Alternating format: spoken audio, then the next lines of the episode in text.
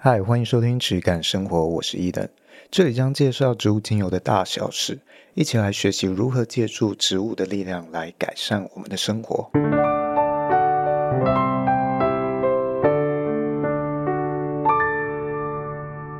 在正式开始之前呢，我先给大家来做个本集的概览。本集呢是由暨南大学的一位同学，他的毕业专题要做芳疗领域相关人员的采访啊访谈杂志。好，那由他来对我做一个采访访问，一个访谈形式的记录。嗨，大家好，我是 Eden。那今天蛮特别的，今天是一个。一个屏东大学的学生，他的毕业制作专访，那我就哎也跟他确认说，哦，我把他这个也录起来，做成我的 podcast 素材，也许这个会上传。啊，我们透过这个访谈，哦，可以了解一下，哎，他作为一个喜欢精油的人，啊，他作为一个这样的专题，他可能会有什么样的疑问想要问我？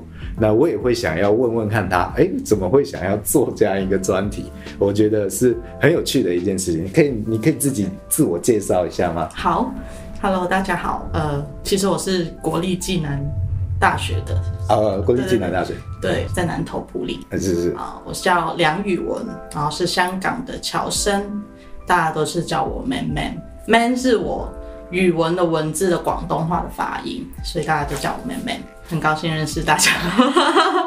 你是什么科系的？中文系。哦，中文系为什么会想要毕制是做精油相关的东西呢？我们学校中文系比较特别的是，呃，我们毕业制作有分三个组，一个就是理论组，理论组是走论文方向的，可能之后要读研究所的，然后就会理论就去理论组，他就写一篇论文就可以毕业。然后另外就创作组，创作组的话也是出一本作品集，就是比你里面里面要有诗，要有呃小说，要有散文这样一本书。那我的话是编辑组，就是实务组，就是我是走编辑路线的，也是采访啊这些路线的，所以我要出一本杂志或者说主题书。那因为我来到台湾念书之后，我才认识到。芳疗，而且我自己一直在用，就是精油，对，一直在用，所以我觉得，对，就是就希望以这个作为主题，也比较特别嘛。因为我之前是想要做什么咖啡啊什么的，然后想一想，好像好像大家都在做咖啡，然后大家都在做什么创业，然后大家都在做那个。后来我就想说做芳疗。因为我自己看很多书，然后又一直做肥皂。因为我从自己从三年前开始学肥皂课程之前，我就已经从头到脚都是用肥皂洗澡，嗯，而且都是自己做的。然后保养品啊，然后什么的都是都用植物油跟精油，嗯，所以已经习惯了。我现在没有办法用乳液，我真的没有办法用。还有纯露啦，这些我就就用了很多年。三年吧，所以我就决定哦，既然这些都在我的身边，然后台湾又是一个呃，有很多自己独特性啊，在植物也有很多原生植物啊，我就觉得可以去做一下相关的呃研究，嗯，就是深入的。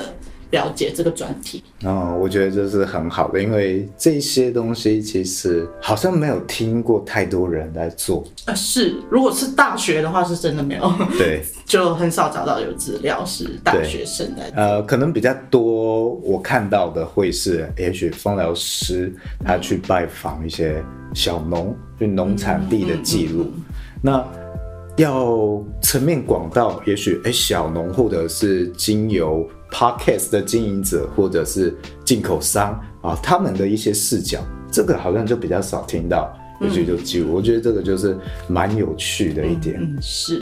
我觉得，哎，不知道你在回香港的时候，会不会去比较一下香港跟台湾之间？哎，它芳疗相关产业，或者是它的市场风气，会不会有什么差异？嗯其实这个是我比较遗憾的地方，就是我四年没有回香港，啊、就是之前疫情回来香港之后，我就没有回去过，在台湾过了三个年，然后我这个呃今年六月份毕业，我七月就会回香港，所以我那时候才会其实我来到台湾，我没有特意去查香港的一些资料或者什么的。我觉得我在这里读书，然后就抛弃香港的那些 什么的就好了。因为香港其实现在就是很多很难过的事情正在发生当中，然后就好像我现在很多朋友就已经移民啊，然后甚至我中学的老师是一群中学老师一起移民去英国。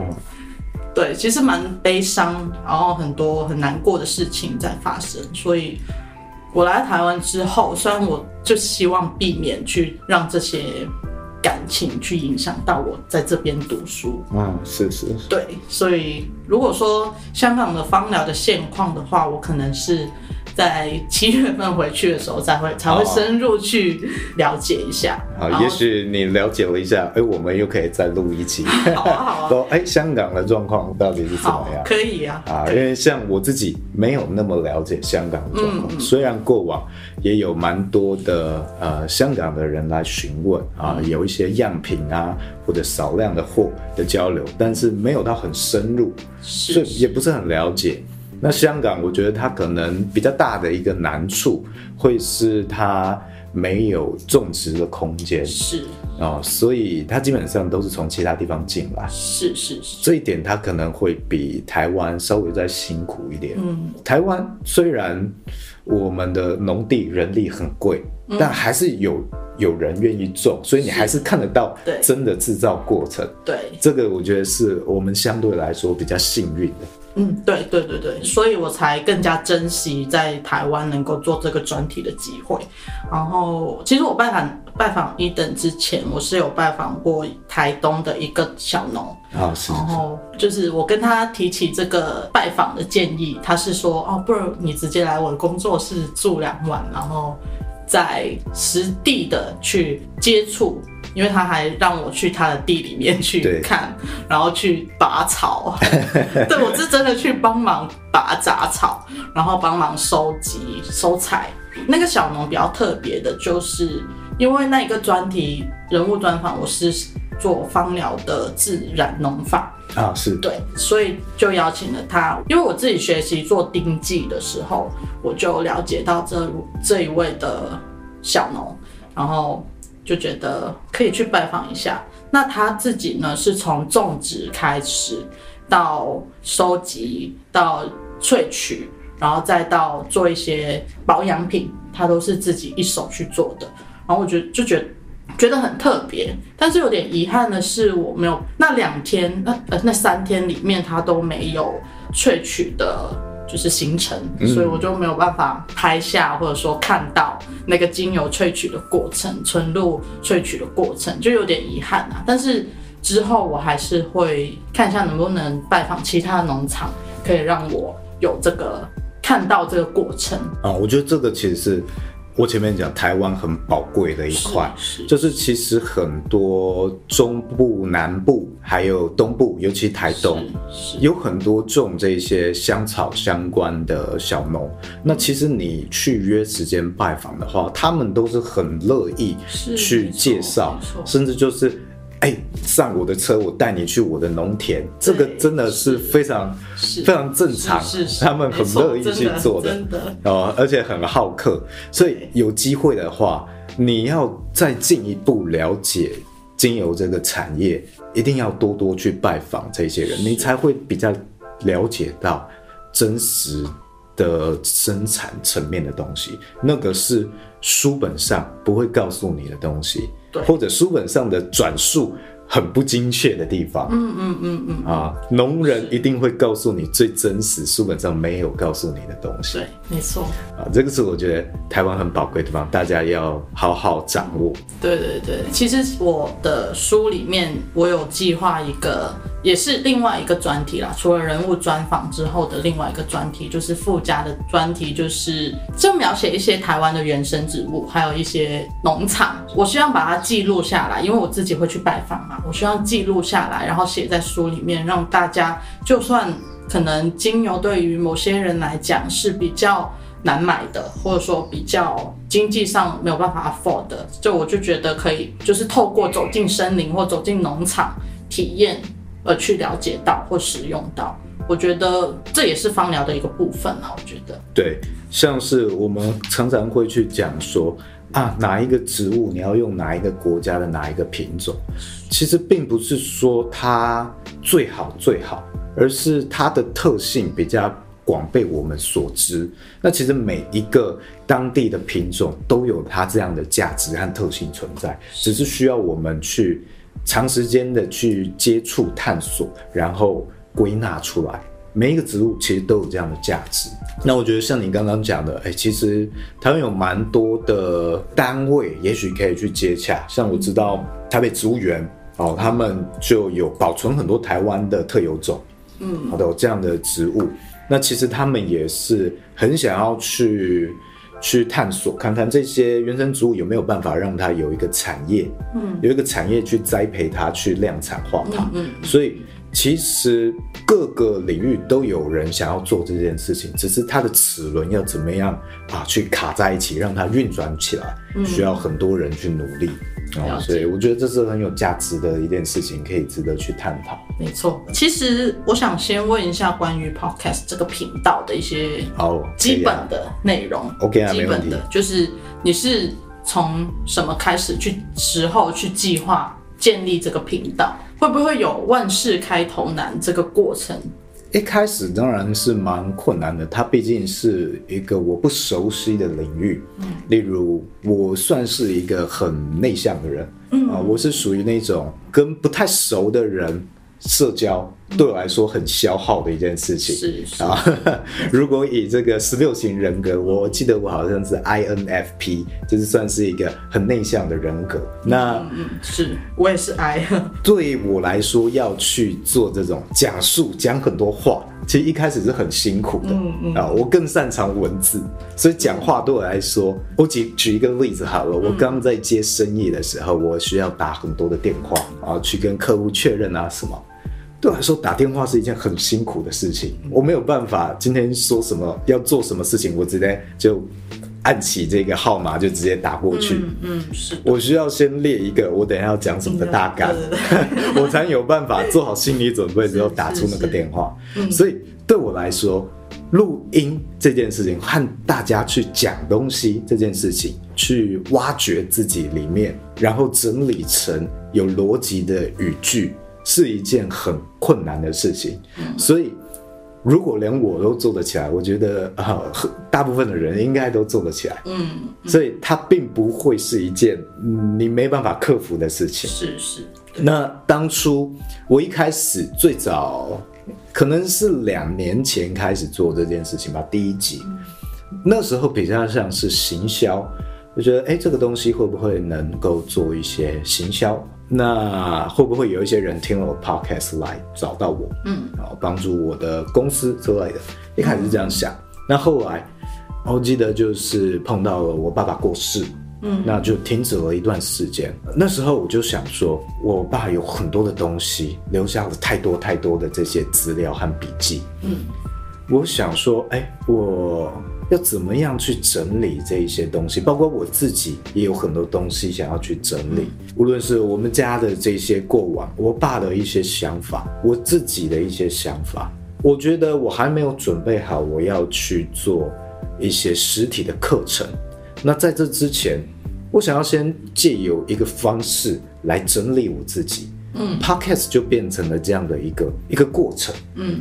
我觉得它是很好的一个，好像是自我对话的一个日记。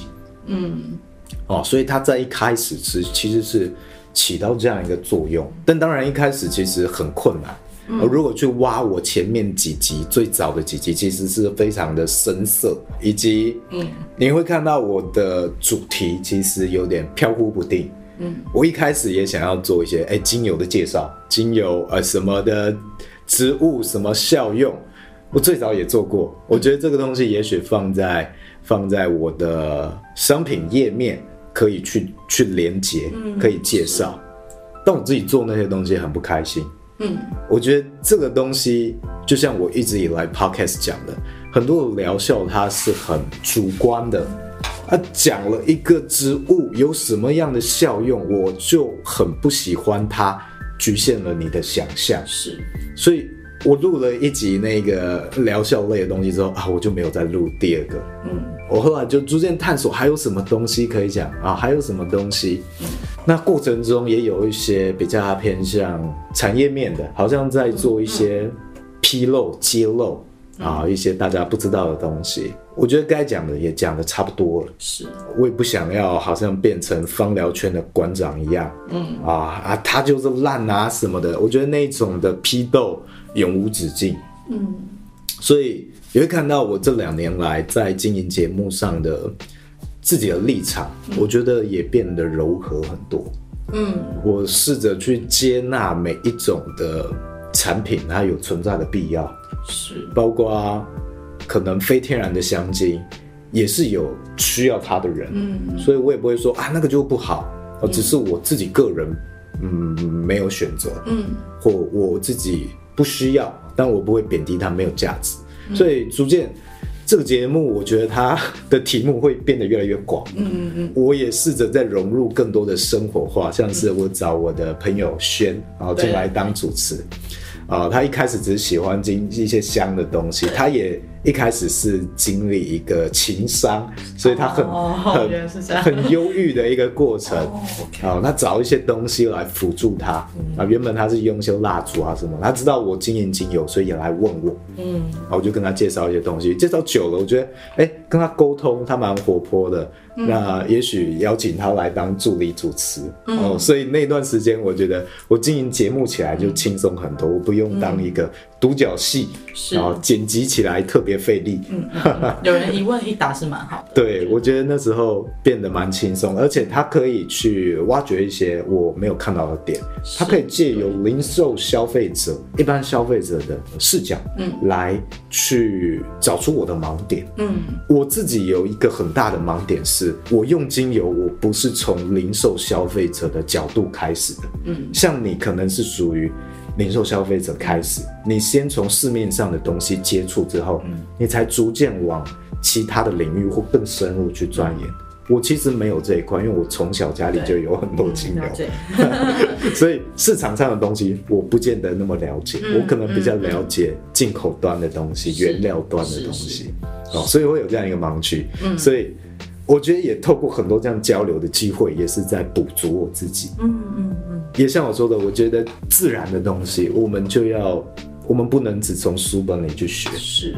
任何的领域其实都有我们值得去借鉴的地方。是。像轩他们家是做这个川菜馆，哎，他们在用一些炒菜啊、饮食类的东西，很多东西是可以借鉴到、借鉴到这个精油的领域。呃，很多东西其实很像，它背后都有一套它的商业逻辑。那我自己就是很喜欢用商业逻辑的角度去思考这个产业是不是我要的东西。嗯，这也是我常常去分享给听众的。也许在这个认证啊、分析报告这些东西之外，商业逻辑的角度去看一个品牌或厂商，也是可以去辅助我们认识它的品质是不是我们要的的一个方式。那我给你一些我听完你 podcast 的一些 feedback 好了。哦，第一线的 小听众回馈，真的我是从第一集就开始听，哇，确实是从青涩到我觉得风格啦，从就是怎么说一些很理论的到一些硬的东西，对对对，那些我刚虽然我刚开始觉得还是可以听，就是我自己也是有一点不一样，因为我怎么找到的呢？我我也是从。精油批发那一边，然后找到。基本上，你 Google 精油批发，第一个可能会是找到我。然后我听，其实我个人真的觉得有助手在是听的比较活泼一点。对对对，是活泼一点。然后我个人的话，怎么我突突然有点想不起来我要讲什么？对，我突然想不到我要讲什么。听众第一线的严上，对，有点紧张。自在就好，自在就好。嗯，为什么我会持续的听下去？是因为我觉得你开始从不同的面向去讲的时候，我会有对整个这个精油啊、自然疗法啊、芳疗这个。会有一个很，就是从多面向去看，好像是拉开了，它在这里，我拉开了，我是跟全面的去看它，哦、让我觉得，哦，呃，是蛮特别的，而且从不同方面去看，让我看到的是背后的一些东西的时候，让我会觉得没有那么片面吧。然后也不是表面一层，就是哦，就精油啊，就这样，就美容啊，这样。我那时候我做这个主题的时候，我也是跟问朋友，问我同学啦，因为我身边真的没有很少人会接触到精油，我也不知道为什么。尤其可能是芳疗这一块，是是是，我觉得它有点。门槛有一点高，是是是，但一般可能接触香氛类的东西还是比较多。是是是，我就问我的同学，因为我自己在做的时候，我就随便问了一下哦，你觉得如果看到芳疗、看到精油，你会想到什么？我就说就美容啊、按摩啊这些。我说哦，就是这样。对，然后我就觉得可能更值得做的是。就是在这本书里面写的话，可能是让大家更加了解一下，其实芳疗不仅仅是有那一些东西。然后，另外我很喜欢听，是因为我觉得就蛮包容的。我觉得在你的 podcast 里面看到很多包容性的东西，就好像你刚刚讲的，香精有它的作用，就是有精油就。就不一定就不能有香精这个东西。这个有点像是我姐是做演艺相关的，嗯、然后曾经她老板问她一个她觉得很生气的问题，嗯，你觉得陈绮贞比较好还是 S.H.E 比较好？哦哦，他其实这个老板是出于一个他比较欣赏一些冷门音乐、独立音乐的角度的视角，但是其实。我们在听一些冷门音乐或地下音乐的时候，独立音乐的时候，并不是代表说它比较有更多的音乐性，嗯，或者是流行音乐就是一些烂俗的东西，巴拉歌，其实他们都是相辅相成的。你的独立音乐或者是地下音乐，当你变成了人气乐团的时候，那你就是流行音乐了。嗯，其实它是一个伴随而生、互相弥补，而且。两者可能缺一不可的存在，伴随而生的。我觉得精油跟化学合成香精，虽然它的制成不一样，但是市场的需求会让它终究是绑在一起的一个伴生关系。对对对，所以真的是错综复杂。那可能在早期，我还会比较有一点那种猎气啊，对于这个品质的纯度，有一点这一种馆长的个性啊，嗯，去抨击这些东西啊。我觉得到了可能现在的阶段，这些我就比较能够放开心胸去讨论，嗯，啊，就是啊，每一个人要的东西不一样啦。那你的频率跟我接近。那我们就可以聊得更深入。哎，没有的话，哎，你说你喜欢蜡烛啊什么啊？那 OK，我我没有在用蜡烛，我自己不用。嗯、哦，那可能我我也不要讲太多，说什么蜡烛就是怎样的品质，嗯，那个没有人要听，他就喜欢你干嘛抨击我？对，哦，你吃薯条，我去抨击你，薯条就不健康，就很扫兴啊。对，我就逐渐是这个过程啊，录 Podcast 过程让我。这方面成长很多。另外，我有听到关于手工皂的一些精油跟手工皂的这个部分的话，啊、我自己是觉得，的确是如果用纯精油放在手工皂里面，确实是那个性价比很低。但是我觉得，如果我自己做给自己用，我肯定是很愿意倒更多，嗯、没问题，真的就没有问题。而且我保存，我自己有一个保存的方法，就是我会用厨房纸。把做好的精油，就是晾到三十天之后，就成熟之后，把它晾成熟之后，用厨房纸包好，然后放进真空袋里面真空，这样就可以保存很久。然后我基基本上两年之后拿出来，它还有味道。嗯，对，我觉得这是一个很好的保存方法，可以分享给大家。精油做无论是蜡烛啊、手工皂，之前会好像听。好像我一直在 diss，但其实我还是留了一个一个余裕的态度啊。它其实是有机会，只是它是很难，嗯，它很难，不是不可能。像我有些客户，他还是愿意挑战，但是有些人他的做法比较是，他用纯精油去增加层次感，因为这是纯精油的优势。对，那其他的一些。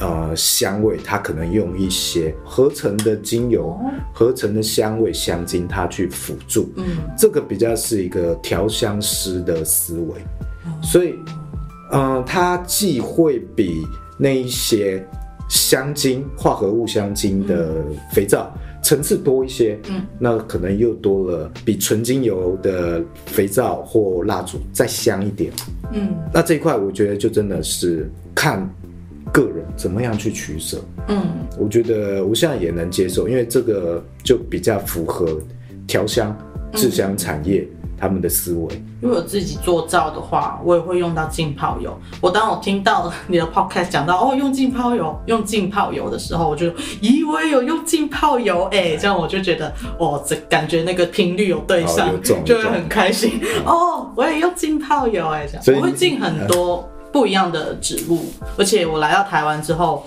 就好像你所说的，就是来到台湾，我住的地方有阳台，哦、然后可以晒得到，我就。种了很多植物，我种了五六种的薄荷，然后又种了桂花等等的，然后还做了桂花的丁剂。但是桂花的丁剂需要很大量的桂花，然后要一直更换新的桂花。但是现在我那一瓶丁剂，我做了两年多，快三年，现在才有很香的桂花的味道。哇，的传家宝。没有，浸泡油的话，对啊，我自己。就算浸就是种很多薄荷，但是感觉它们晒干之后还是只有那么一点点。我自己是会打成粉末去浸泡油，这样它会浸的比较快一点。浸泡油如果浸茶叶，我用茶叶来浸泡油，然后那个油就会变成绿色，然后整个肥皂变成绿色，超好看的。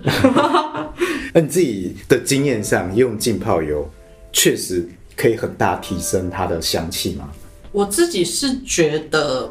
它的香气是那种用的时候是那种幽幽暗暗的那种感觉，哦、我不知道怎么跟是需要去细品的。对，就好像我如果把檀香倒进精油里面，它不是那种就是像柑橘类那样一下子就很很浓重的橙子啊、柠檬的味道。檀香的话，它是你这样闻那个肥皂是完全闻不到的，但是你。把它弄成泡泡之后，它就会有一点，就是淡淡的，对，很淡，就是，但是你是有闻到的那种，可能有点像是我们在品茶一样的那种，有有有有有，比较若有似无的韵味，是是是，对对对对，没错。但是我记得，如果放檀香的话，我三年前有一块用檀香做皂，然后三年后基本上，因为我是有调香啦，就是有。就是前调后调跟中调都有，最后是有一点点檀香，然后但是前面前中调的就已经完全没有味道了。三年后是完全没有味道，我闻不到任何味。我即使用真空包装，但是味道还是没有。但只有洗的时候有一点点一点点的檀香。但我觉得满足了，还满足的。对啊，对我我们自己用的话，当然自己对对对对自己用就好，没关系。对，自己爽，没错。不过我觉得肥皂还有一个可能大家要注意的，就我们为了要让它够香，可能会加比较多精油。嗯，但是它还是可能会有一个过浓的危险性，需要我们去注意。那这个东西，像我们在保养油上，可能用到的比例比较多。到二点五 percent 而已，但你要用在肥皂上让它够香的话，二点五我觉得是不太够的。二点五实在有点对肥皂来说太少了。我自己的话是用百分之三。百分之三，然后加湿皂的话会用百分之五，对，加湿皂就是很多柠檬啊什么的甜橙丢进去就是。对对对对。对，然后自己就是洗脸清洁用的话就是三趴，对，了解，就差不多。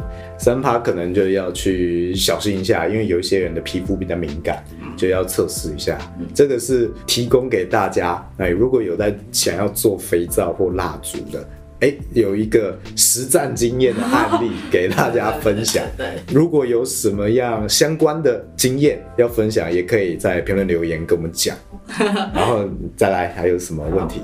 那继续问一下关于 podcast 的。好，在经营 podcast 里面呢，有发生过一些很开心啊，或者说很有成就感的事情吗？我觉得主要都是来自听众的回馈，嗯，好像是哎，你刚刚说我从第一集开始听，全部我都听完，嗯，我收到过好几个人这样的回馈，其实那个都是让我觉得很感激的，嗯，因为我自己没有从头到尾听完过任何一个 podcast 节目，嗯，我我我知道那样子是非常旷日费时 啊，所以我相信那一定是非常高的一种信任感。那我觉得在现在这样的一个时代，资讯这么爆炸。大家注意力这么不集中的状况下，是是是，哇，要获得这样的一种信任感，让你可以听完我讲的所有东西，嗯，甚至这这过程中还是我很多的自我对话、自我整理，不是每一集我都觉得那么完美，能够获得这样的一个回馈跟关联，这个是我觉得最珍贵的一件事，也是每次收到这种回馈都让我觉得很有动力。啊。我再继续录好了，嗯，啊，这周还是不要请假好了，嗯、这周还是录一下好了，所以 push 我哦，这样子做下去。刚开始因为有一段时间你好像停了蛮久的，我记得有段时间，那时候我想说怎么办？他是不是不做了，不干了？我想说怎么办？我还要做专题耶，我想说想要继续听下去。所以还好你还要有很长一段时间，应该就是我在处理公司的事、嗯、家里的事，嗯，嗯，嗯，好，那就。心力不够用，嗯嗯嗯，那现在就回来，哎，那就其实持续更新，也是记录我自己的成长了。嗯，那未来有什么一些方向吗？比如说 podcast 的一些主题，对，有计划有规划吗？呃，目前有一些初步的想法，因为现在先去去生产他昨天刚生产完，哦，哦，所以他还有一很长一段时间他没办法回归，嗯、啊，即使回归，他也平常是要顾小孩，所以他未来。参与的节目也不会那么多，嗯嗯嗯，嗯，所以我要更考验我个人主持的能力。嗯、哦，对，这块是，是挑战，对，等于是一个新阶段的挑战。嗯，我再重新回来，当我又变成了要自己一个人主持的时候，我可以怎么样去挖掘自己？嗯，或挖掘一些身边的细节。嗯，很多有趣的东西，甚至我现在的主题，很多都是抓很小很细的东西。是。从这里面去发掘这个的灵感，其实比较来自于我爸，因为我爸就是一个非常会抓生活中细小灵感、细小细节的事情。是，有一次他因为一只苍蝇飞到他的手上，哇，他写了好长一篇文章。他可能上辈子也是中文系的哦，所以他是这样的人。我就觉得，哎、欸，很多东西或很多道理，或我们真正想要知道的一些。接近真理的东西都藏在这些小细节里面，需要我们去挖掘。嗯。那这也是我自己想要挖掘自己的方向，怎么样能够更注意到生活上这些细节，重新回归，再回应到回扣到精油这个主题，它可以怎么样去借镜？这也是我前面跟大家讲，跟一直以来跟大家讲，学精油、学植物。你是什么东西都要学的，嗯，因为许多的答案或参考，其实都不是在芳疗这个领域，而是在其他的领域。对对，有深有感觉，深有感觉。你有没有一个案例？你有没有一个实际的例子？什么让你最触发你这个想法？有没有生活中哪一个小事情是啊，让你恍然大悟的？比如说哦，就因为我自己会刚开始的时候，我会很注重，就是说，比如说头痛，比如说生理痛，就想说我一定要看这本书里面的配方。就是温老师的书，我要看他。然后哦，这里没有要 diss 哦，哦对，没有那个 补充说明。某老师 现在都很注意这一些细节。某老师的书，注意任何小细节。它它是有呃权威的，所以我要看这个配方，这个配方我就可以止痛之类的。但是后来觉得其实好像是不一定，我觉得不一定是那。那一本书，或者说那个人，因为我觉得某老师的配方实在是有很多金融是找不到的啊、哦，很多这样的状况。甚至是我看完那本书，哦，好看，有认识到很多东西，但是在我生活中是找不到的啊、哦，就是很难买的，或者说我需要买，就是比如说一个配方有三到四种精油好了。可能有一种精油是常见的，其他三种都是不常见的。那那让我怎么办？就我会有那种想法。另外还有就是，我有时候觉得不一定是真的要用精油用到身上，那个才叫做疗法。就好像我自己有做迷迭香，我记得我有一次是好像前一天考试还哦，接下来的那一周要考试。然后我就在看书，然后熬夜啊，我就很晕，很头痛，我就出去我的阳台里面摸它，就感觉好像有一种有个人在我旁边的那种感觉，哦、我知道，有一种陪伴感。对对对对对。然后后来我才看书，我才知道哦，原来迷迭香是有这种，好像是记忆力方面吗？还是对，在芳疗讲的话，提神什么的，蛮、嗯、常会去讲这方面的效用。对，还有什么？我其实你知道，我现在想，我想不出来，但是我我我就突然想到刚刚的那个事情，所以就先分享一下。刚刚分享书上这件事情，我做一个补充。其实我们在做生意的人，做品牌的人。很常会有一个状况，是他不想要卖常见的品相，他觉得太竞争了。嗯、我今天卖一个薰衣草精油，我要跟市场上所有的薰衣草精油比较。那我今天去进一个很特殊的精油，假设是很少见，例如没有人听过鬼针草精油，哈，没人听过。那我今天写一本书，写一个配方，我就把这个东西写进去。嗯，看到的人就会想说啊，我这个效用。哎，你有建议这个配方，我找不到别人，你有介绍，我就跟你买。嗯，所以在写配方的时候，很容易会偏袒自己的商品。嗯，这个是我们。同时在做教学，又同时在做商品的，在做销售的人，难免会有的一个状况。对，啊，所以这也是我为什么会说，如果今天一个有在卖商品的人，由他来去做教育的话，其实他的公信力可能会打一点折扣。包括我自己也是，我自己也是做商品销售的人，嗯，所以。